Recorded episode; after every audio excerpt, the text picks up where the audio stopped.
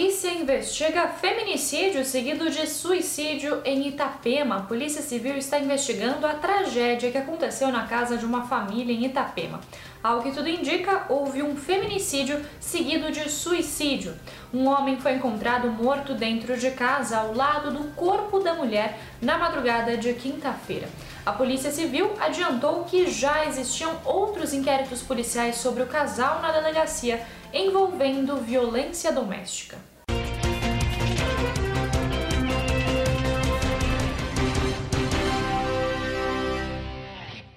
Barco de pesca fica à deriva. Um barco de pesca ficou à deriva na boca da barra do rio Itajaí-Sul no final da tarde de quarta-feira. Três tripulantes foram resgatados pelos bombeiros que contaram com o apoio do helicóptero Águia da Polícia Militar.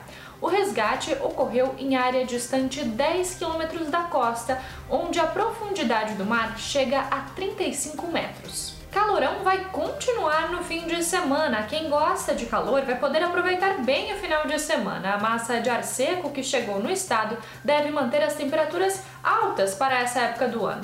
O sol deve predominar com nuvens ao amanhecer e no final do dia. Pela manhã, a temperatura deve ficar na média dos 20 graus, subindo no período da tarde, com máxima de 30 graus. Esses foram alguns dos destaques desta quinta-feira aqui na região. Você confere mais em nosso site diarinho.net.